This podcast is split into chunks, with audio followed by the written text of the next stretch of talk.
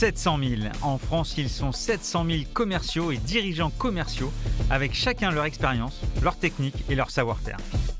700 000 professionnels qui chaque matin se réveillent avec un objectif,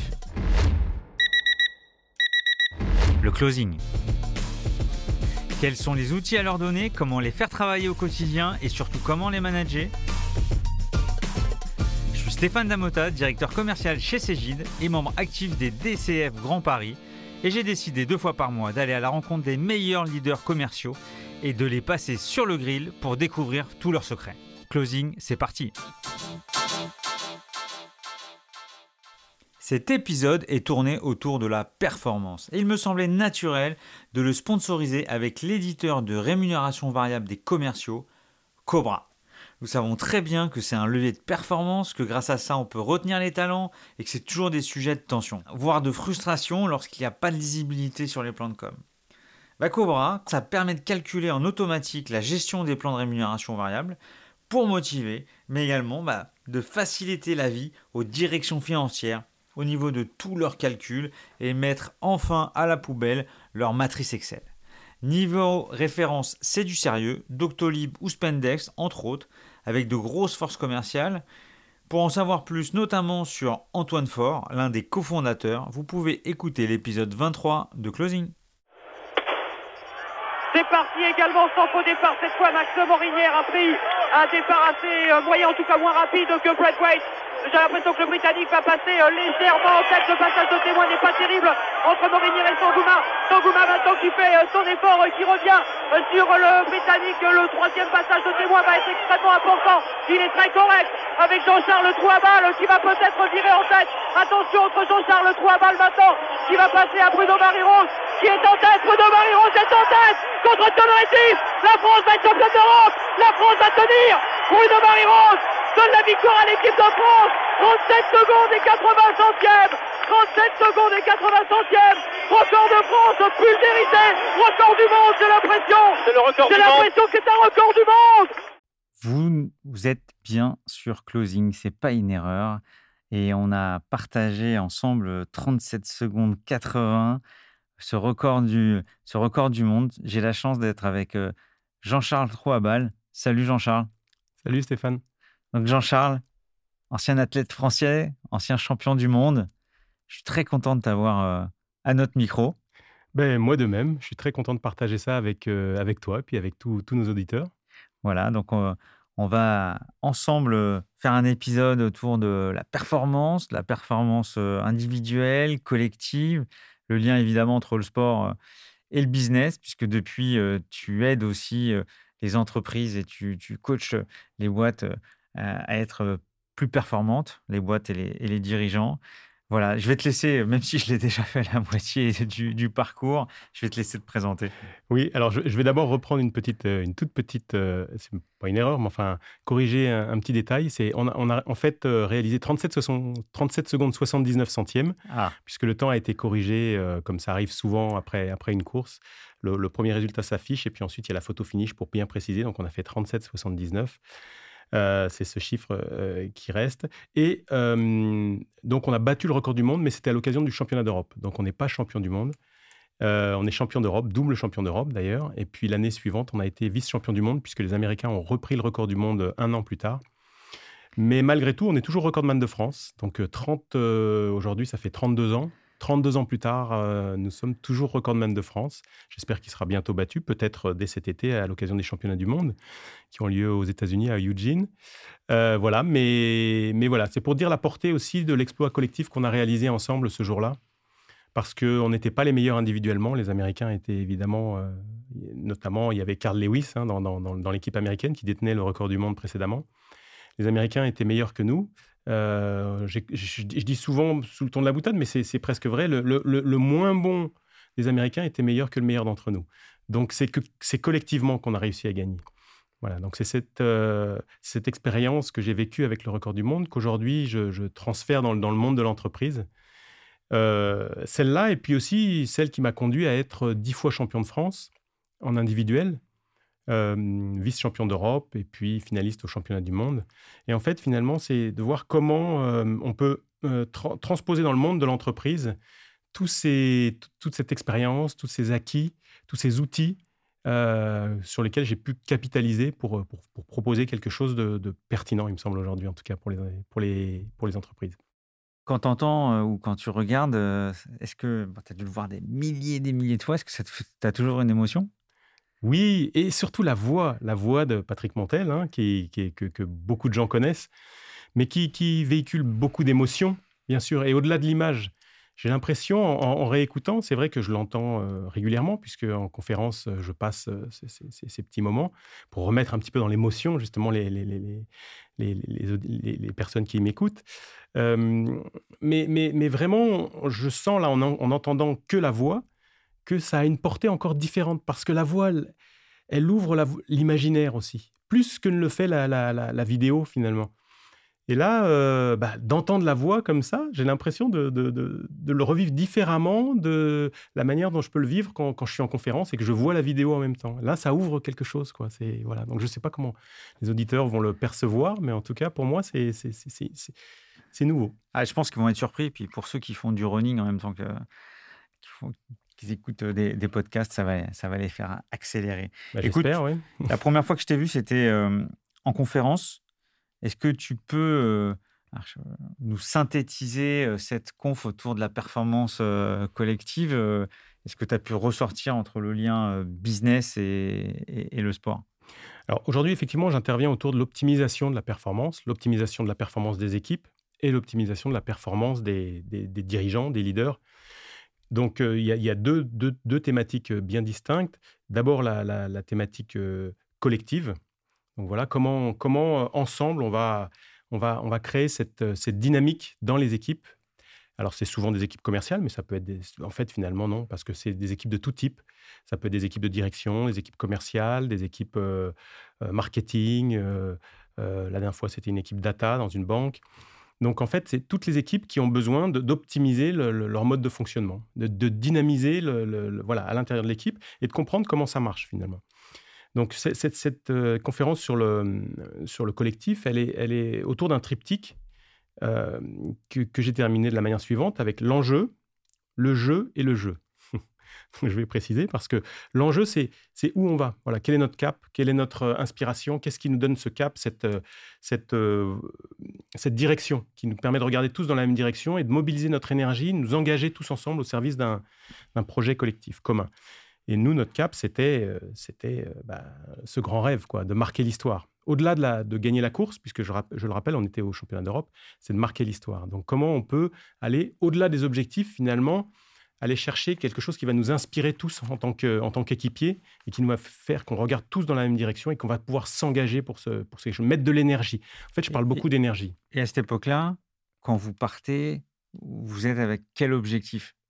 Est-ce qu'il y a des hypothèses basses et des, hypothèses hautes comme au business? Est-ce que vous rêvez de la première place? Vous êtes dans quel état d'esprit? On y va pour gagner. L'objectif, c'est de gagner. Je, dis souvent qu'on réussit à la hauteur de ses, de ses, rêves, finalement, à la hauteur de ses aspirations. Si on, si on se dit on va essayer de faire de, notre mieux, ben on va sûrement faire de notre mieux. Mais pour gagner, il faut vouloir gagner déjà. Celui qui ne veut pas gagner, il va pas gagner.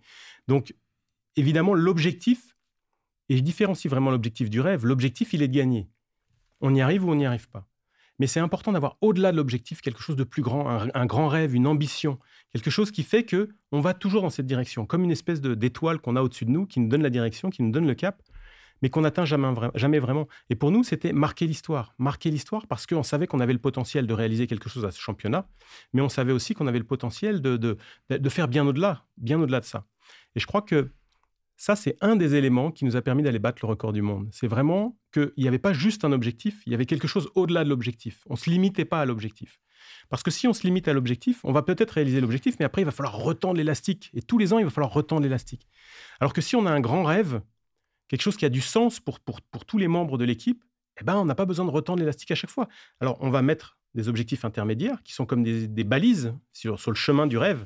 Mais c'est important d'avoir ce, ce, grand rêve au-delà de l'objectif. Et ce grand rêve, est-ce que c'est le, coach qui l'a dessiné en mode workshop avec vous? Est-ce que c'est venu de vous? Est-ce que vous l'avez matérialisé par euh, des mots, euh, euh, des schémas, j'en sais rien Ou il est venu, ou c'était enfin, je veux dire, c'était muet, mais vous étiez tous animés par la même chose? Exactement, c'est plutôt ça. C'est-à-dire qu'à l'époque, euh, objectivement, on ne l'avait pas défini comme ça en se disant on va marquer l'histoire. Mais en même temps, entre nous, c'était ce qu'on véhiculait. C'est-à-dire que moi, c'est les enseignements que j'ai tirés des années après le, record, hein, donc bien après 1990. C'est ensuite que j'ai compris comment on avait fonctionné et comment, comment on avait pu se, rattacher à, ce, rêve finalement. Mais entre nous, c'était implicite. C'est-à-dire qu'on n'allait pas juste pour gagner la course. L'objectif, c'était pas de. Notre enjeu, c'était pas juste gagner une course c'était de, on était de la même génération, on était jeunes, on était euh, au départ de notre carrière euh, internationale individuellement, et on avait très à cœur de, créer cette aventure collective aussi. Et donc ce, grand rêve, finalement, il était implicite. On l'avait pas explicité en disant, oui, on va marquer l'histoire. Mais en même temps, on sentait qu'on pouvait on pouvait être champion olympique, on pouvait être champion du monde, on pouvait euh, être champion d'Europe, on pouvait. Alors, je pense que à cette époque-là, on n'avait même pas parlé du record du monde en fait mais on ne se l'était pas interdit non plus. C'est-à-dire que tout était possible. On se disait qu'avec l'équipe qu'on a, sachant qu'en plus, on a, fait ce qu'il fallait pour travailler différemment des autres équipes, en fait. C'est-à-dire que les autres équipes, avant nous, elles s'entraînaient deux, trois mois avant le grand championnat.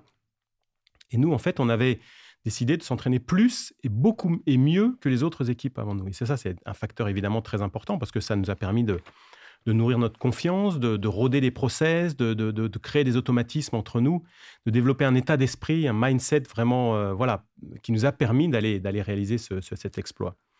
Mais, mais en fait, effectivement, on l'avait pas, euh, on se l'était pas dit de manière objective. On va marquer l'histoire. Mais par contre, on savait entre nous qu'il n'y avait pas que gagner la course en fait. Et avec le recul, tu penses que ça aurait été un plus, un moins? Est-ce que d'autres équipes doivent justement, parce que côté business, ne pas l'exprimer, ne pas l'écrire, c'est pas ah très bon. Je pense que non, mais aujourd'hui, moi, j'invite euh, tous les gens que j'accompagne à, l'exprimer, mmh à l'écrire, à le partager, parce que euh, c'est vraiment ce qui va donner de l'énergie. Dans l'histoire, les gens qui ont mobilisé le plus d'énergie, de, c'est les gens qui avaient un rêve et qui ont partagé ce rêve. Alors aujourd'hui, en entreprise, c'est pas forcément un qui a un rêve et qui le partage avec les autres. Nous, on l'avait fait en mode collaboratif parce que c'était notre mode de fonctionnement. Notre entraîneur, Joe Maizetti, était quelqu'un de très, de très, justement dans le mode collaboratif. Donc, c'était entre nous. On, avait fait monter comme ça notre, notre ambition entre nous en se disant, oui, si on travaille différemment, si on est mobilisé euh, de cette manière-là, si on s'entraîne mieux que les autres, on peut réaliser quelque chose de grand. Donc, euh, donc ça s'est construit finalement progressivement, mais il n'y avait pas de limite. En fait, il n'y avait pas de limite. Et ce rêve, il s'est, voilà, il s'est quelque part, on ne l'avait pas écrit, mais il a diffusé entre nous. Mais aujourd'hui, je pense, avec le recul, je pense que c'est important de, je pense que c'est important de l'écrire, de se le dire, de le partager vraiment, et, et même, je vais même au-delà, de le visualiser, de se visualiser avec ce grand rêve atteint, on a déjà réussi, qu'est-ce que ça fait, comment on est? Et ça, c'est, c'est, un des outils que j'utilise en, avec, autant avec les sportifs qu'avec les dirigeants aujourd'hui, de visualiser l'objectif atteint. Voilà, pour le rendre concret, en fait, pour le rendre réel, pour ressentir à travers tous ces sens, qu'est-ce que ça nous fait? Qu'est-ce qu'on ressent à l'intérieur quand on a atteint cet objectif? Et là, eh ben, ça, ça permet d'orienter l'énergie dans la bonne direction. ça, c'est l'enjeu. Méthode Coué? Non, c'est de la visualisation. c'est pas la méthode Coué. Mais la méthode Coué, euh, elle a des avantages aussi. C'est plus court-termiste, euh, j'ai l'impression. Oui, Dans tout ce que tu expliques, euh, je, le, pour le coup, à moi, je le visualise plus dans l'aspect préparation. Mais quel a été le moment magique, si tu décryptes aux auditeurs ces 37 secondes 79 Qu'est-ce qui a fait que, on sait bien que pour gagner, parfois, il y a entre le facteur chance, le facteur moment, qu'est-ce qui a été magique pendant ces 37 secondes 79 ben, La magie, elle est partout, en fait. Parce que la magie, quand on arrive à réaliser une performance comme celle-là, la magie, elle est, euh, elle est dans tous ces moments où on prépare ensemble, où on crée cette, euh, confiance dans le groupe, où on, crée cette connivence, où on crée cette interaction. C'est super agréable, tous ces moments-là. La magie, elle est déjà là. Et puis la magie, elle est évidemment euh, quand on franchit la ligne et qu'on voit le résultat. Et puis la magie, elle est dans l'instant, au moment où on est plongé dedans et où on fait où on fait quelque chose, où j'ai fait quelque chose, mais d'autres de mes partenaires aussi ont réalisé des choses qu'ils n'avaient jamais fait avant.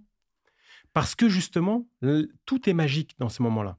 Et que si on arrive à, s'inscrire dans cette, euh, dans cette magie-là, justement, tout devient possible. Quoi. Parce que c'est quatre records individuels cumulés? Non, pas du tout. Pas du tout. Alors, c'est-à-dire qu'il faut en même temps. Alors, ça, m'amène justement à, préciser ce que, ce que j'ai évoqué tout à l'heure, ce triptyque, l'enjeu, le jeu, le jeu. L'enjeu, donc j'en ai un petit peu parlé. Le jeu JE, c'est l'individu. C'est l'individu dans le collectif. Et c'est important dans un collectif qui réussit que les individus grandissent aussi. On a besoin du meilleur de chacun. Une grande équipe, c'est aussi des grandes individualités. Mais pas que. Si on s'arrête aux individualités, on ne crée pas une grande équipe. Donc c'est aussi des grandes individualités. Il s'agit de prendre soin les uns des autres pour permettre à chacun de grandir au sein du collectif. Ça, c'est la deuxième étape. Et la troisième, qui est particulièrement importante, c'est le jeu JEU. Comment on joue ensemble, comment on se transmet le témoin, comment on optimise les transmissions pour faire en sorte de, perdre le moins de temps possible, qu'il y ait le moins, le, moins d'énergie gaspillée. Et en fait, ça, c'est très important, évidemment, dans une équipe, de, s'entraîner à faire en sorte que les process soient parfaitement fluides, en fait. Et qu'on soit en capacité de développer sa capacité d'adaptation, d'agilité aussi devant euh, une situation pour, pour, trouver la bonne réponse, en fait. Et c'est tous ces, ces trois éléments, l'enjeu, le jeu et le jeu, qui, voilà, la, optimiser idéalement, permettent de, réaliser non seulement une grande performance, mais une grande carrière, une belle aventure euh, collective. Oui, parce que vous avez euh, eu combien de, de, succès Quand je dis succès, c'est podium après, après cette course? Bah, on a été, euh, après, on a jusqu'à la fin de notre carrière, on a, on a, on a gagné, on a été de nouveau champion d'Europe, donc double champion d'Europe, on a été vice-champion du monde, on a été, euh, donc on a battu le record du monde, on a gagné la Coupe du Monde, enfin voilà, on a, eu beaucoup de, voilà, on a été un des relais français les plus successful, on va dire, hein, de, de, l'histoire. Et donc, euh, je reviens à ton premier sujet qui était d'être à la hauteur de ses rêves. Une fois qu'on on est monté tout en haut du rêve, Comment on fait pour, et c'est très lié au business, comment on fait pour maintenir ce niveau d'exigence et de résultat? Ben Justement, justement. Sportivement. Oui, oui. Non, non, mais justement. Et, non, mais pas que sportivement. Dans l'entreprise, c'est pareil. un rêve, il n'a pas de limite. C'est la différence entre un rêve et une un, objectif. Le rêve, c'est c'est pas gagner une course, c'est pas être champion olympique. C'est marquer l'histoire. Marquer l'histoire, il n'y a pas de limite en fait. On peut toujours aller plus loin. Et c'est ce qui fait qu'on n'a pas besoin de retendre l'élastique chaque, chaque année, en fait. C'est la différence. L'objectif, il est borné. Il, est on ou off, 1 ou 0. On l'atteint ou on l'atteint pas. Le rêve, on peut toujours tendre vers, en fait. Et donc, ça veut dire qu'une fois qu'on a gagné la course et qu'on a battu le record du monde, on se dit pas, bon, on a marqué l'histoire, maintenant c'est fini, on arrête. Non, on veut, on veut continuer de marquer l'histoire, on veut continuer d'aller dans cette direction-là. Si notre objectif, ça avait été d'être champion d'Europe, bah, on se serait dit, bah, c'est fini, maintenant, voilà, on arrête. Je prends souvent l'exemple, on a eu beaucoup de très très bons et d'excellents tennismen en France. mais leur rêve, c'était quoi? C'était de gagner un tournoi du Grand Chelem. Une fois qu'ils l'ont réalisé, ce rêve, eh ben, très souvent, il n'y a plus la motivation derrière. Et on a eu trois exemples particulièrement parlants ces dernières années. je crois qu'il y a eu Marion Bartoli, il y a eu Yannick Noah, il y a eu Marie Pierce. Ils ont gagné un tournoi du Grand Chelem, ce qui est exceptionnel. Hein. C'est exceptionnel. ça, peut être un rêve en soi. Mais à partir du moment où le rêve, c'est gagner un tournoi du Grand Chelem, on va pas en gagner d'autres. Alors que quand on voit les, ceux qui dominent aujourd'hui, les trois, les trois fameux, euh, voilà, Djokovic, Nadal, et, euh, et, Federer, ils veulent marquer l'histoire. Ils veulent marquer l'histoire, pas juste gagner un tournoi du Grand Chelem, en fait. Et la différence entre les deux, c'est que marquer l'histoire, bah, c'est pas je la marque ou je la marque pas, c'est je, je vais toujours vers, quoi. Par contre, une fois qu'on a gagné un tournoi, si c'est ça le rêve, ben, en fait, c'est un rêve qui se transforme en objectif. Et là, du coup, ça limite, paradoxalement, parce que c'est un rêve qui est en même temps très élevé de gagner un tournoi du Grand Chelem. Mais quelque part, une fois qu'on l'a atteint, bah, ok, qu'est-ce qu'on fait maintenant? Bah, Je vais essayer d'en gagner un deuxième. Mais tu vois, essayer d'en gagner un deuxième, c'est déjà plus pareil si on n'est pas prêt. Qu'est-ce que vous avez fait, vous, après cette victoire incroyable où vous avez dû être euh, euh, plébiscité par tout le sport français pour garder cette ligne directrice et que le rêve euh, continue à s'élever plus haut? Effectivement, on a été, on a même reçu le, trophée euh, de, l'équipe de, champion des champions en 1990.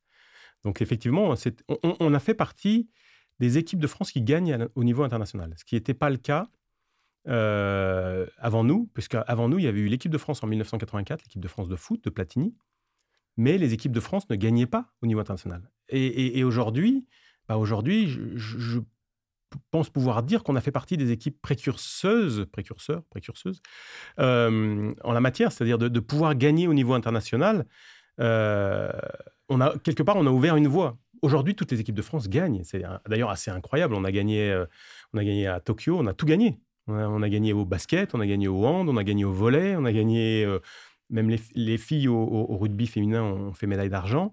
Enfin, on a eu un, succès dans les sports collectifs qui était impressionnant, hallucinant. Et, je pense que ça s'explique en plus. C'est pas le fait du hasard.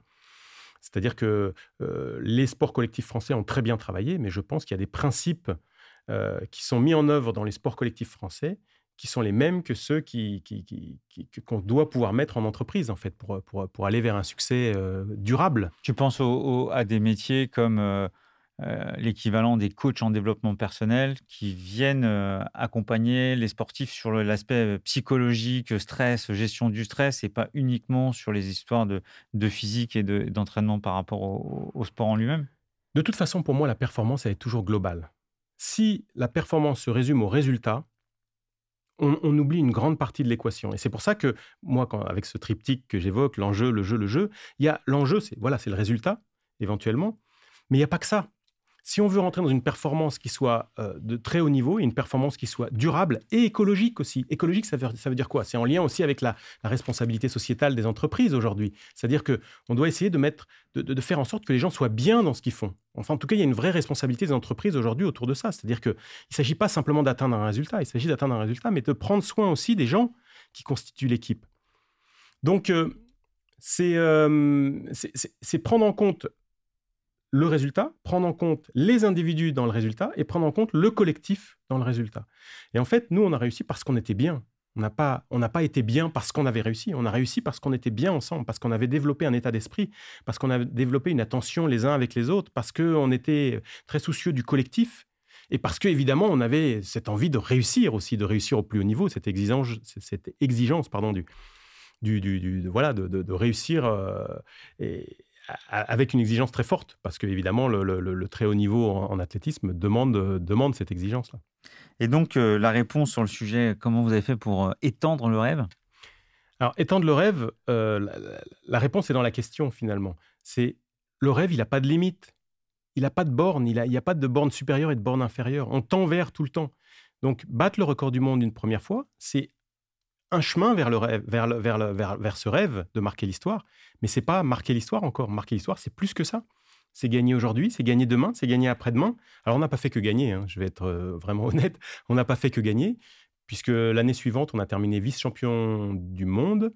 On a été battu par les Américains, même si on a, on a, on a été en tête pendant les trois quarts de la course.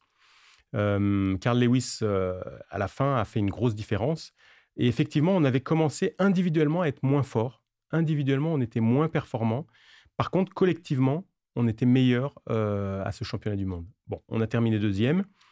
Et puis ensuite, euh, et ensuite on a aussi connu des, des, échecs. On a aussi connu des échecs. Et on a su surmonter ces échecs, notamment au championnat du monde l'année suivante, où on a fait euh, tomber le témoin.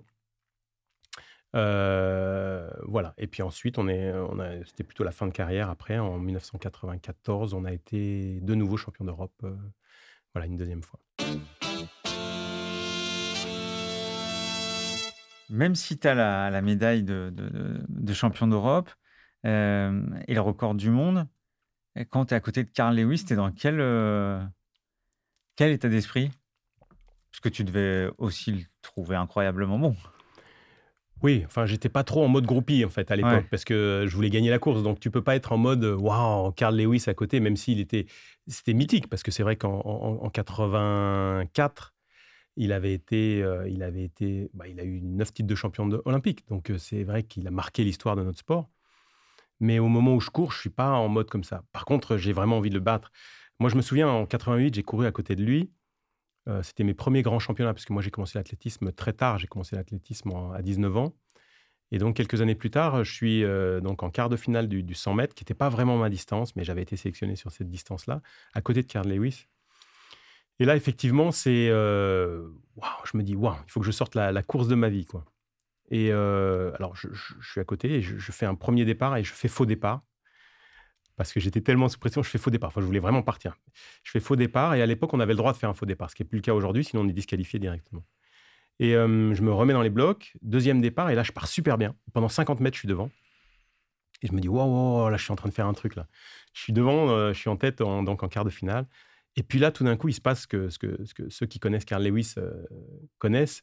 Il commence à déployer sa foulée et il était super bien placé. Enfin, techniquement, voilà, c'était c'était c'était le, c'était lui, c'est une bol de l'époque hein, pour les plus jeunes, pour ceux qui, qui voilà.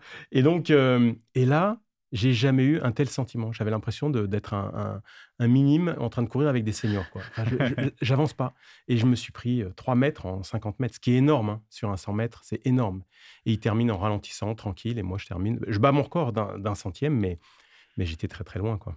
Donc ça, ça fait bizarre quand même. Écoute, avant de basculer sur euh, ta prise de recul et, euh, la traduction business de toute ton, expérience sportive, Comment ça se passe la fin de la carrière professionnelle et ton, coup de, lumière en disant bah, je vais basculer dans le monde de, l'entreprise et de l'accompagnement? C'est c'est pas toujours facile parce que tant qu'on est sur la piste, on a l'impression qu'on est on est inarrêtable en fait, qu'on est qu'on est invincible. Quelque part, d'ailleurs, symboliquement, moi, j'ai terminé sur une grosse blessure qui est la, rupture du tendon d'Achille. Donc, Achille, c'est vraiment euh, le demi-dieu qui, se croit, euh, qui se croit invincible. Et pour moi, il y, a, une forme de symbole aussi hein, dans, dans, cette, dans cet arrêt. Mais ça, a été euh, difficile dans un premier temps parce que parce qu'on s'habitue à cette vie, à cette vie de, passion, de passion, de, faire quelque chose qu'on adore. Enfin, voilà, moi, j'adorais ça, être sur la piste, m'entraîner. J'adorais m'entraîner. Et puis tout d'un coup, il faut, il faut repartir. Et on a l'impression qu'on repart de zéro. Et c'est là où est l'erreur d'ailleurs, parce que en fait, sur la piste, on apprend plein de choses. On, a, on développe son savoir-être, on, développe euh, la connaissance des autres, on développe beaucoup de choses, mais on n'en a pas conscience en fait. On n'a pas conscience qu'on a développé autant de choses. Et, quand on repart dans une nouvelle activité, on se dit, bah, il va falloir que je réapprenne tout de zéro. Alors qu'en fait, il ne s'agit pas de ça. Il s'agit de s'inscrire dans une trajectoire, d'identifier voilà, quelles sont mes qualités, quelles sont, où est-ce que je dois travailler, mais qu'est-ce que je sais particulièrement bien faire et qu'est-ce que je peux apporter dans un autre univers. Alors moi, la transition, elle s'est faite progressivement parce que j'ai d'abord été prof à la fac pendant, pendant deux ans en STAPS. Donc ma, ma, formation de départ, c'est prof, prof d'éducation physique. J'ai été prof en STAPS pendant deux ans pour, donc, pour former des profs d'éducation physique jusqu'à ce que je me rende compte que finalement, ce n'était pas vraiment le milieu qui me convenait. J'avais besoin d'un peu plus d'adrénaline, de, voilà, d'ambition, justement. Enfin, voilà. Donc, je ne m'y suis pas vraiment retrouvé. Et donc, je suis reparti dans le monde du sport. J'ai été préparateur physique dans un petit club du sud de la France qui, est l'Olympique de Marseille. Et puis ensuite, euh, j'ai été préparateur physique également dans, dans, des clubs en Turquie, euh, notamment avec Jean Tigana euh, et, et, Guy Stéphane, qui est aujourd'hui adjoint de, de Deschamps. Euh, j'ai été préparateur physique, donc là, je retrouvais quand même la, voilà l'adrénaline que j'avais connue sur le terrain, évidemment, et la recherche de la, performance. Et puis enfin, je me suis formé au coaching quelques années plus tard. Je me suis formé au coaching, enfin juste après mon expérience euh, en Turquie, à Istanbul. Je me suis formé au coaching justement pour accompagner les entreprises, euh, voilà, aussi bien les individus que individuellement et collectivement pour, pour optimiser la performance des, des dirigeants et de leurs équipes c'est à ce moment-là où je pense qu'on peut basculer sur, euh, euh, même si tu l'as, tu l'as, as commencé à la, décrire, euh, pour toi, quel lien tu fais direct entre la performance sportive et la performance entrepreneuriale, de manager ou, même de, business en direct? Bah, Les liens, c'est d'abord l'ambition de réussir au plus haut niveau, c'est l'important, c'est la volonté de durer aussi. On n'est pas, on, réalise pas juste un coup. Il faut, il faut gérer son énergie pour durer dans le temps. C'est l'importance du mental. Enfin, ce qu'on appelle le mental, que moi j'appelle pas le mental, mais c'est tout ce qui est d'ordre psycho-émotionnel. Comment on gère son émotion pour pouvoir être performant le jour J? Ça, c'est l'enjeu majeur du sportif. Et c'est aussi l'enjeu du dirigeant. C'est-à-dire que être bon quand on s'entraîne ou quand il n'y a pas trop de pression, c'est bien. Mais là où on t'attend et là où tu dois faire la différence, c'est être bon et être à ton top le jour où il y a une grosse pression. Et ça, il faut apprendre à le gérer parce que ça s'improvise pas, en fait. Quand on est sportif, enfin, moi, à l'époque, on, s'occupait assez peu de ces aspects-là, hein, l'aspect de l'émotion, justement, la gestion de l'émotion et tout ça. Mais euh, aujourd'hui, euh, tous les sportifs sont accompagnés. Et dans l'entreprise, il y a encore des gens euh, voilà, qui ne sont pas accompagnés justement pour, pour aborder tous ces sujets-là. Mais aborder tous ces sujets-là, c'est quoi aussi? C'est se fixer un cap inspirant, c'est reconnaître qui je suis vraiment et mettre en accord ce que je suis et ce que je fais. Tu vois, accorder sa, mission personnelle et sa, sa mission d'entreprise, c'est donner du sens à ce qu'on fait. Il y a beaucoup de gens, la dernière fois, j'ai discuté avec un, un, client, justement, qui est un dirigeant d'entreprise, euh, qui me disait, j'ai tout réussi, j'ai tout réussi, j'ai des entreprises qui marchent bien, etc. Mais je suis pas bien, je suis malheureux, en fait, ça n'a pas de sens, j'ai pas de sens à ce que je fais. Et quand on n'a pas de sens, on n'a pas d'énergie, il manque de l'énergie. On a besoin d'une énergie du sens, on a besoin de l'énergie émotionnelle et on a besoin de l'énergie physique. Et moi, je, vais contribuer à, agir sur toutes ces dimensions-là, justement, pour permettre aux gens de, se connecter et de pour pouvoir donner le meilleur d'eux-mêmes. Je ne viens pas dire aux gens comment ils doivent travailler, je viens leur donner les moyens et, notamment le, le, recul nécessaire, mais pas que, l'énergie aussi pour pouvoir faire ce qu'ils savent faire. Alors, j'ai deux questions qui viennent à la suite. C'est euh, dans un contexte de sport co, ou en tout cas de, performance collective, mais quand même lié à quatre individualités. Quand toi, tu arrives dans une entreprise, est-ce que tu travailles sur les deux côtés, c'est-à-dire comment motiver l'esprit d'équipe de l'entreprise et aussi euh, le dirigeant ou les dirigeants, ou euh, tu es plutôt focus sur les dirigeants en mode individuel? Moi, je viens répondre à un besoin. Et si quelqu'un me demande un coaching individuel, je vais lui proposer un accompagnement. J'aime pas trop le, mot coaching parce que je fais évidemment du coaching, mais pas que. Voilà, pour moi, je me limite pas à faire du coaching. C'est-à-dire que je peux faire, je peux faire du conseil aussi. Je peux donner des conseils. Je peux vraiment accompagner dans toutes les dimensions. Mais, mais pour moi, les deux sont importants l'individu et le collectif. Donc, si on veut travailler de manière optimale, eh ben, il faut travailler sur le collectif, mais il faut travailler sur les individus dans le collectif. On ne peut pas les oublier. Et trop souvent, quand on travaille sur le collectif, on oublie les individus. On oublie les individus parce que chaque individu a une motivation qui va être différente. Il faut aller explorer qu'est-ce qui motive euh, un tel, qu'est-ce qui motive tel autre. Et c'est pas la même chose. Donc il faut idéalement aller pouvoir investiguer ça. Et puis chacun a un niveau d'énergie différent. Il y a des gens qui sont euh, très fatigués, il y a des gens qui ont des problèmes de sommeil, il y a des gens qui ont des problèmes d'alimentation, il y a des, gens qui ne font pas suffisamment d'exercice physique et qui donc, euh, quelque part, euh, se rechargent pas d'énergie aussi. Et eh ben, il faut aller, euh, dans l'idéal, pouvoir travailler avec chacun individuellement. Et puis après, évidemment, eh ben, il faut travailler les, transmissions, le, collectif. Voilà, c'est-à-dire travailler l'engagement collectif, au service de quoi on va se mettre, travailler la manière dont on va transmettre les témoins, travailler sur le collectif. Et c'est l'avantage du relais, parce que dans le relais, comme ça peut être le cas en entreprise finalement, on est d'abord sur des épreuves individuelles. On est d'abord sur des épreuves individuelles. C'est-à-dire que avant d'être dans le collectif relais et dans le, et dans le 4 x 100 mètres, moi, je suis coureur de 200 mètres. D'ailleurs, l'année où on bat le record du monde, je, termine deuxième du 200 mètres. Il y en a qui courent le 100 mètres, mais je suis aussi concurrent avec les, même avec mes partenaires de l'équipe de France, finalement. Donc, on est d'abord concurrent, et ensuite, il faut qu'on arrive à créer un collectif, à créer une équipe. Donc, euh, il y a cette dimension individuelle qui est à prendre en compte. Et dans l'entreprise, c'est souvent le cas aussi. C'est-à-dire qu'il y a des gens qui disent Bah ouais, mais moi, ce qui m'importe, c'est ma carrière. Quoi. Je veux me développer. Et puis, ouais, mais pour te développer bien, il faut que tu développes le collectif aussi. C'est-à-dire que pour moi, quand ça marche bien, le collectif, il crée les conditions pour que individuellement, les, les, personnes, les membres du collectif grandissent aussi individuellement. Et, l'enjeu, c'est que donc le collectif se met au service de l'individu et l'individu se met au service du collectif. Et, c'est vraiment un gagnant-gagnant. quoi. Et si on creuse un peu, euh, c'est quoi la boîte à outils de Jean-Charles sur et le collectif et l'individuel? Si on commence par le collectif, par exemple. Ah bah c'est euh, tous les, processus. Alors, c'est à la fois des, des alors c'est des outils les outils du sport de haut niveau. Alors, si je prends des outils du sport de haut niveau, ça peut être quoi? Ça peut être. alors, c'est beaucoup des outils individuels, hein, surtout ce qui concerne le, haut niveau. ça va être la visualisation, ça va être la, gestion des émotions, ça va être la, l'utilisation de la variabilité cardiaque pour pouvoir évaluer l'état physique de la personne et, proposer des remédiations. ça va être la, cohérence cardiaque, donc ça, c'est des, techniques que peut-être tu connais, mais qui, qui, servent en fait à, qui apprennent à, réguler son émotion en fait et à avoir un état optimal de performance. Et puis, surtout ce qui concerne le, le, collectif, eh ben, c'est beaucoup sur, sur mon expérience du collectif, c'est-à-dire tout ce que j'évoque dans, mes interventions, dans la conférence, c'est comment emmener tout le monde, comment faire en sorte que tout le monde soit attentif les uns aux autres, comment euh, travailler la confiance. Donc euh, voilà, beaucoup de, d'outils autour de, la confiance, autour de euh, la posture de performance aussi.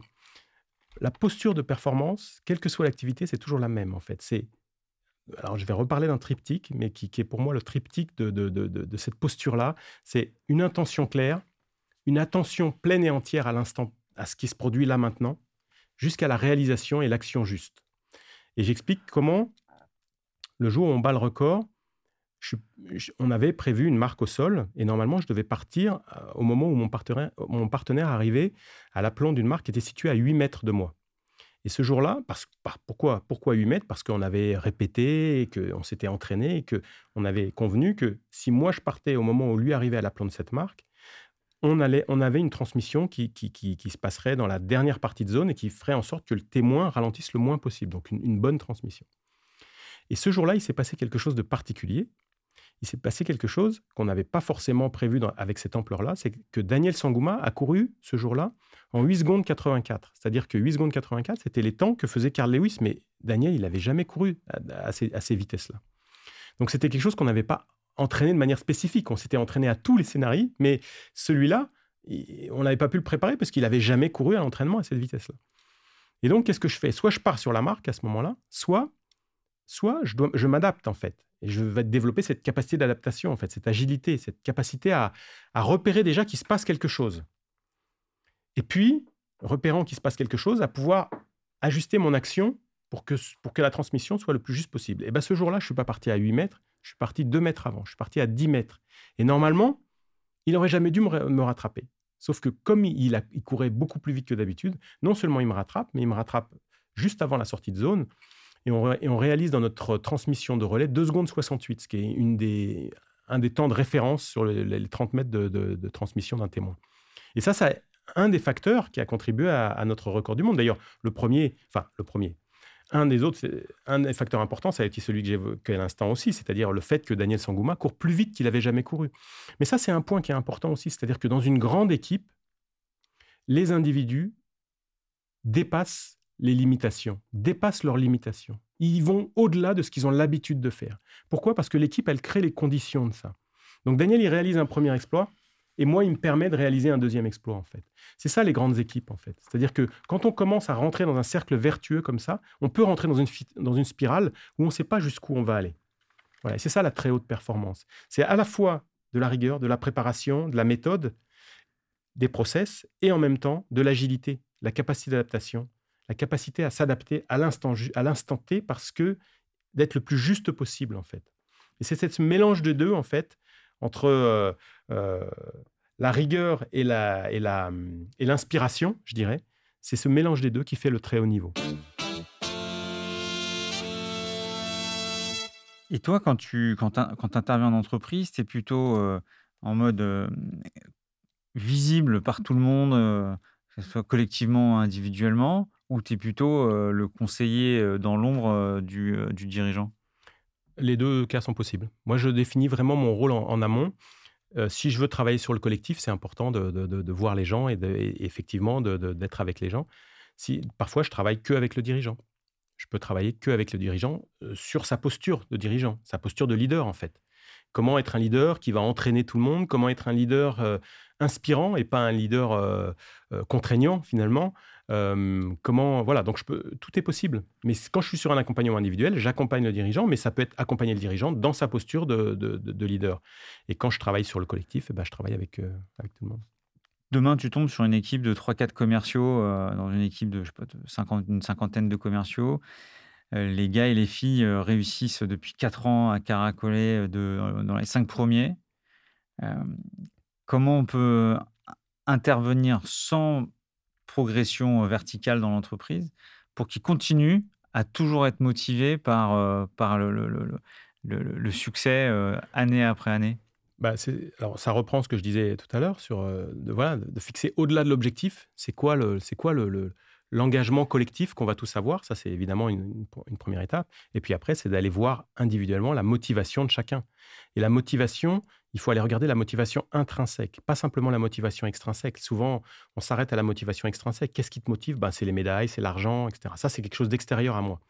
Mais ce qui va nous donner une énergie durable et, écologique, moi j'aime bien ce, voilà, c'est un peu dans l'air du temps, hein, mais sans parler de, de, durabilité et d'écologie à l'échelle individuelle. C'est-à-dire que souvent, on en parle à l'échelle de la planète, mais ça passe d'abord par soi, en fait. Comment on peut être le plus performant, le plus, avoir le meilleur résultat possible, mais dépenser juste l'énergie nécessaire, pas plus. Parce que si on dépense plus, c'est de l'énergie qui va nous manquer pour autre chose, en fait. Donc, il s'agit de, comme dans le sport, de rechercher cet état optimal où on va juste dépenser l'énergie, on va être, on va être performant, on va, on va atteindre une performance de très haut niveau, mais on va pas gaspiller d'énergie, en fait. Donc ça, c'est quelque chose d'important. Et donc pour ça, c'est important de se connecter aussi à sa motivation profonde. il faut aller investiguer avec, chacun des, chacune de ces personnes, qu'est-ce qui te motive en fait? Qu'est-ce qui te fait vraiment plaisir? Le plaisir, c'est le moteur.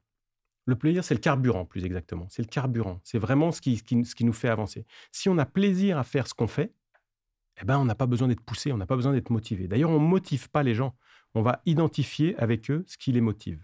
Et j'ai une question sur la partie générationnelle, qu'elle soit sur les sportifs d'aujourd'hui et ton, ton œil avisé ou côté, côté business. Est-ce que, on parlait de la génération X, Y, etc. Est-ce que tu trouves que ces plaisirs, les leviers de motivation ont, changé? Ah oui, ah oui, oui. Mais je crois que les jeunes aujourd'hui sont beaucoup plus exigeants ils sont beaucoup plus exigeants, ils sont pas prêts à accepter ce que euh, les générations précédentes ont accepté dans, l'entreprise. C'est-à-dire qu'ils veulent une entreprise qui a du sens, ils veulent une entreprise qui respecte leurs besoins fondamentaux, ils veulent une, ils veulent une entreprise dans laquelle ils vont être bien, et je crois que c'est légitime. Et pour moi, on n'envisage pas une seconde une équipe de sport de haut niveau s'il n'y a pas tous ces paramètres qui sont, qui, sont, qui sont en place, en fait. Donc pour moi, dans l'entreprise, on doit aller vers ça on doit aujourd'hui euh, euh, faire de l'entreprise un lieu où les gens ont plaisir à se retrouver, un lieu où ils ont plaisir à partager des choses, un lieu où, ce qu'ils font a du sens non seulement pour eux, mais au-delà d'eux-mêmes, peut-être pour la planète. Et pour... Mais il faut se poser ces questions-là, bien sûr. Parce que si on veut euh, justement impliquer les jeunes générations, on ne pourra pas le faire avec les leviers qu'on a utilisés pour les générations précédentes. Et, le côté, ça c'est côté entreprise, mais est-ce que tu trouves que les générations sportives, entre guillemets, c'est la même chose? Il y, a un, y sujet comparable? Oui, oui, tout à fait. Tout à fait. Et ce, qui explique aujourd'hui que les gens qui s'adaptent pas, les, les, les, leaders, les dirigeants qui comprennent pas ça, qui s'adaptent pas, disent ouais, mais les jeunes, ils, ne je comprends pas, ils, ils sont pas motivés, ils veulent plus faire ci, ils veulent plus faire ça, etc. C'est pas vrai. Ils sont super motivés, ils ont, ils ont envie de faire des choses, ils ont l'énergie pour le faire. Simplement, ils veulent plus les faire d'une certaine manière. Ils veulent quelque chose qui a du sens, ils veulent quelque chose qui, qui, qui, qui, respecte leur, leurs équilibres. Et moi, je trouve légitime que quelqu'un qui s'engage dans un travail ait le souci de son équilibre familial aussi, personnel. Parce que c'est ce qui garantira son succès sur le long terme. Et c'est ce qui garantira son énergie durable. Et qui, qui garantira qu'il ne va pas s'épuiser et tomber en burn-out au, au bout de quelques années ou perdre sa motivation. Donc moi, je trouve ça complètement légitime. On n'imagine pas une seconde un athlète de haut niveau ne pas rechercher cet équilibre dans tous les aspects de sa vie. Pour moi, la, haute performance, et notamment, tu sais, cet optimal de performance, le flow. Moi, j'aime bien ça. L'état de flow. Le flow, l'état, l'état de la zone, quoi, qu'on recherche tous dans le, dans le monde du sport, mais qu'on devrait chercher dans l'entreprise. Parce que c'est quoi le flow? Le flow, c'est excellence. C'est à la fois l'excellence et le plaisir. Et on, devrait systématiquement être dans cette quête-là. Parce que l'excellence véritable, la performance, moi ce que j'appelle la performance, elle intègre cette dimension-là. Voilà, de manière intrinsèque. C'est-à-dire qu'on ne peut pas parler de vraie performance s'il n'y a pas cette dimension du plaisir, de, d'écoute, enfin d'attention à soi et aux autres, et de, de, souci de, fluidifier le collectif. Et pour moi, tout ça, c'est cette recherche de flow. Alors, on va le rechercher évidemment naturellement dans le relais, mais dans l'individu, dans c'est la même chose. Si on peut faire quelque chose et obtenir le même résultat en étant dans le plaisir et dans la fluidité, bah là, on a gagné. quoi. Est-ce que pour toi, aujourd'hui, le manager de proximité a un rôle clé justement dans la découverte de, des plaisirs, euh, des, leviers motivationnels par rapport à l'entreprise en tant que telle, euh, qui est plus macro est-ce que pour toi, c'est le rôle du, manager de proximité d'être euh, comme un coach euh, proche de ses, euh, de ses équipes? Mon expérience, c'est que la transformation est possible quand elle part d'en haut. C'est-à-dire que si jamais, effectivement, moi je vois des fois des managers qui ont beaucoup de bonne volonté, ils veulent faire des choses. Mais si le système euh, crée de la, de, la rigidité, si le système, l'organisation de l'entreprise crée de la rigidité, crée de la tension, c'est très difficile pour le, pour le manager. Même s'il veut bien faire, c'est très très compliqué. Et donc je pense que pour moi, toutes ces valeurs-là, elles doivent venir de, de, de, tout en haut en fait. Aujourd'hui, on voit bien que les modes de, d'organisation des entreprises, comme dans le monde du sport d'ailleurs, sont de les, pyramides s'aplatissent de plus en plus. Il y a plus ces X échelons hiérarchiques, etc. Et quand c'est encore le cas, c'est très, très, très compliqué.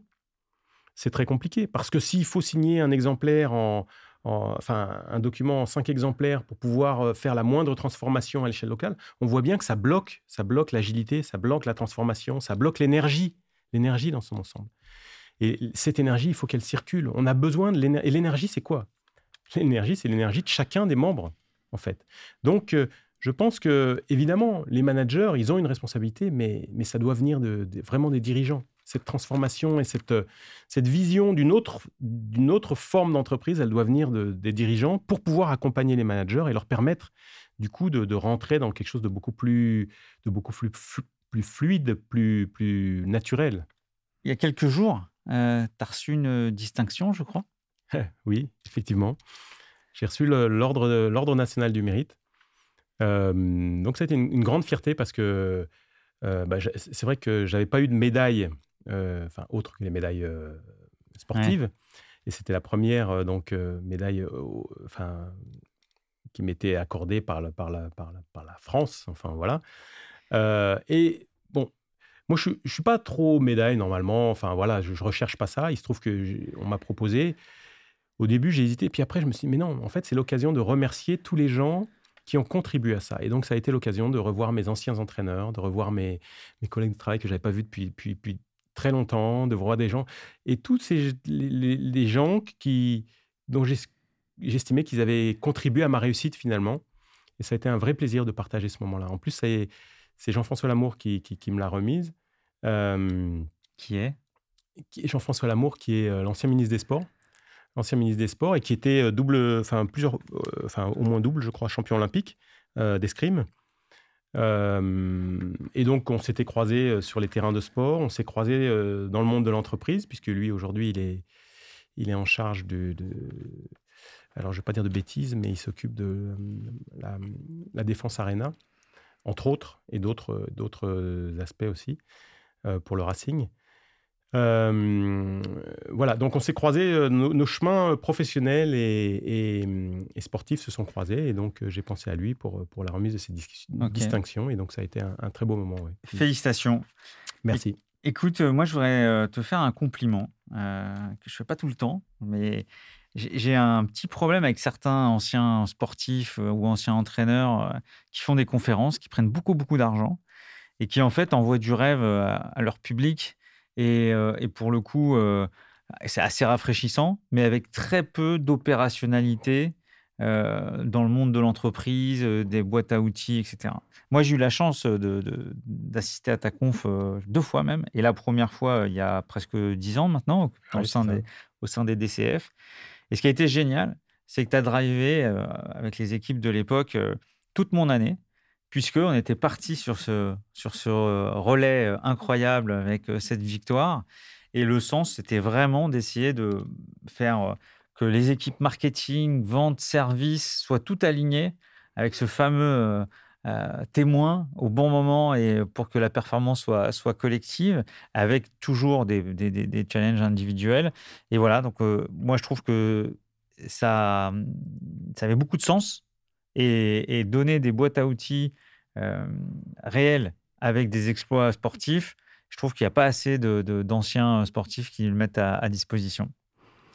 Bah écoute, Stéphane, je te remercie. Moi, moi de toute façon, c'est mon challenge. Enfin, c'est ce pourquoi j'interviens aujourd'hui en entreprise. C'est effectivement, c'est pas juste inspirer, c'est vraiment donner des clés, donner des, des, des, des, clés de transformation, en fait, pour amener les équipes à, à, voir les choses autrement et surtout à les faire autrement. Voilà, donc euh, je suis très, très heureux que ça, que ça, que ça ait pu te servir. Comment tu continues à progresser? Ah, mais moi, je suis en, je, suis en curieux, je suis en permanente progression. C'est-à-dire que je considère jamais être arrivé. Je considère que j'ai toujours euh, beaucoup de choses à apprendre de, beaucoup de gens. D'ailleurs, moi j'aimais bien. J'avais lu un bouquin il y a très très longtemps qui, était un peu un bouquin référence de, New Age qui s'appelait la, prophétie des Andes. Et ce que j'en avais retenu, c'était que à chaque fois qu'on rencontre quelqu'un, on a quelque, quelque chose à échanger avec cette personne. Cette personne a quelque chose à nous donner et nous on a quelque chose à lui donner. On le sait pas, mais moi, je trouve que ça m'a marqué, en fait. Et je me suis dit, il n'y a jamais de hasard. Et à chaque fois que tu rencontres quelqu'un, quelqu'un, il a quelque chose à t'apporter. Et toi, tu as quelque chose à lui donner aussi. C'est vraiment l'esprit du relais, en fait, hein, finalement. C'est l'esprit du relais, l'esprit du relayeur. C'est-à-dire que être toujours dans cette euh, posture de, recevoir et, de donner quelque chose. Voilà, je crois qu'on est, tous, et, ça, c'est vraiment quelque chose sur lequel j'insiste aussi, on est tous des relayeurs. Qu'on soit dans l'entreprise ou dans le monde du sport, on est tous des relayeurs. On relaye de l'information on relaye de la connaissance, on relaye de l'énergie, on relaye de la confiance. On est tous dans cette posture de relayeur. Et quand on prend conscience de ça, eh ben, du coup, on va soigner ça. On va soigner cette transmission parce qu'on sait que c'est quelque chose de précieux. Puis la vie, c'est voilà, c'est juste ça en fait. Écoute, on arrive à, la fin de cet épisode. Euh, j'ai retenu pas mal de choses euh, et, c'est hyper intéressant parce que euh, à la fois, tu étais précurseur sur des sujets de sens, euh, d'engagement qu'on a maintenant partout autour de la RSE, autour de euh, nos difficultés à embaucher, à garder les équipes et tout.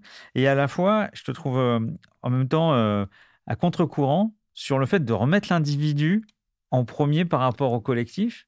Parce que tout le monde parle du collectif, des équipes, de tout le monde, du collab, ce mot va de partout. Mais qu'au final, si on ne creuse pas l'individu, le collectif, si j'ai bien tout compris, hein, le collectif ne, ne fonctionne pas. Exactement. Mais euh, alors, c'est un retour que tu m'as fait effectivement quand on a préparé l'émission. Et je me suis dit, ouais, quand tu m'as dit, ouais, tu étais précurseur déjà sur ces, thématiques-là, je ne me rendais pas compte parce que pour moi. C'était évident en fait. Enfin voilà, c'est évident que le, collectif, enfin, voilà, comment nous on avait gagné, ça pouvait euh, profiter à d'autres évidemment. Euh, mais aujourd'hui, aujourd'hui, je me rends compte effectivement que je suis un peu à contre-courant sur la dimension individuelle. Et pourtant, ça me paraît tellement évident tellement une fois que tu l'expliques, après, ça, ça paraît évident. Mais bah sans l'expliquer, si tu t'arrêtes à individu, oui, ça. Bah oui. Non, mais parce que pourquoi? Parce que trop longtemps, quand on dit, ouais, on va s'occuper de l'individu, mais l'occuper de l'individu, c'est pas s'occuper que de l'individu, c'est l'individu et le collectif, et l'un nourrit l'autre, en fait. Si on s'occupe pas des individus, ils pourront pas faire grandir le collectif. Et si on s'occupe pas bien du collectif, ils auront du mal à faire. Le collectif aura du mal à faire grandir l'individu. C'est vraiment on doit entrer dans un système où tout le monde gagne. Il ne s'agit pas de un, un, qui gagne et un qui perd. Il faut que tout le monde grandisse. Et il faut que dans un collectif qui marche, qui marche, il faut que les gens se sentent évoluer, se sentent grandir. Et moi, je, raconte cette, anecdote. Quand j'ai couru, quand on a battu le record du monde, j'ai couru plus vite que j'avais jamais couru, comme mon partenaire d'ailleurs, Daniel Sangouma. J'ai couru plus vite que je courais individuellement, en fait, parce que le collectif créait cet espace qui me ah. permettait de grandir aussi individuellement. Et c'est ce que doivent faire les, les, les, équipes en, entreprise aussi, faire grandir les individus. Quand les individus sentent qu'ils grandissent, ils ont envie de contribuer encore plus. Alors, ça, c'était le premier point que j'avais retenu. Le deuxième, ah, j'aime beaucoup l'histoire de la hauteur de nos rêves, d'aller au-delà, parce que l'objectif est limitant tu remets aussi les pieds sur terre en disant bah il n'y a pas de secret, faut bosser dur. Ah bah. Et il faut s'entraîner. Et ça, je pense aux autres leaders du business, de dire voilà, toutes les équipes de formation, d'être toujours en amélioration continue pour faire évoluer les équipes. Donc ça aussi, j'ai beaucoup aimé. J'aime aussi ta notion d'énergie durable et écologique individuelle autour de la RSE. C'est quelque chose qui me parle énormément. Et puis, je finirai sur ton équation flow égale excellence plus plaisir. Euh, c'est pas mal du tout, je, vais la retenir.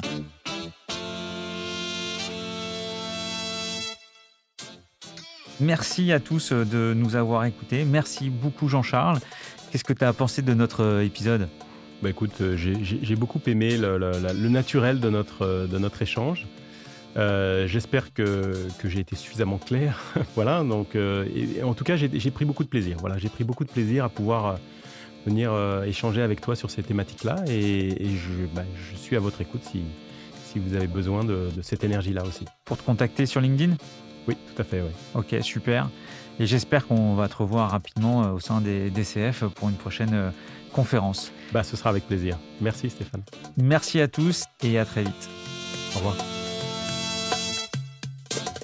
Merci à tous pour votre écoute. N'hésitez pas à vous abonner sur vos plateformes préférées et à mettre 5 étoiles, voire à conseiller à deux auditeurs de nous suivre. Ce podcast est proposé par les DCF Grand Paris et par One2One2, l'agence podcast des marques et des entreprises.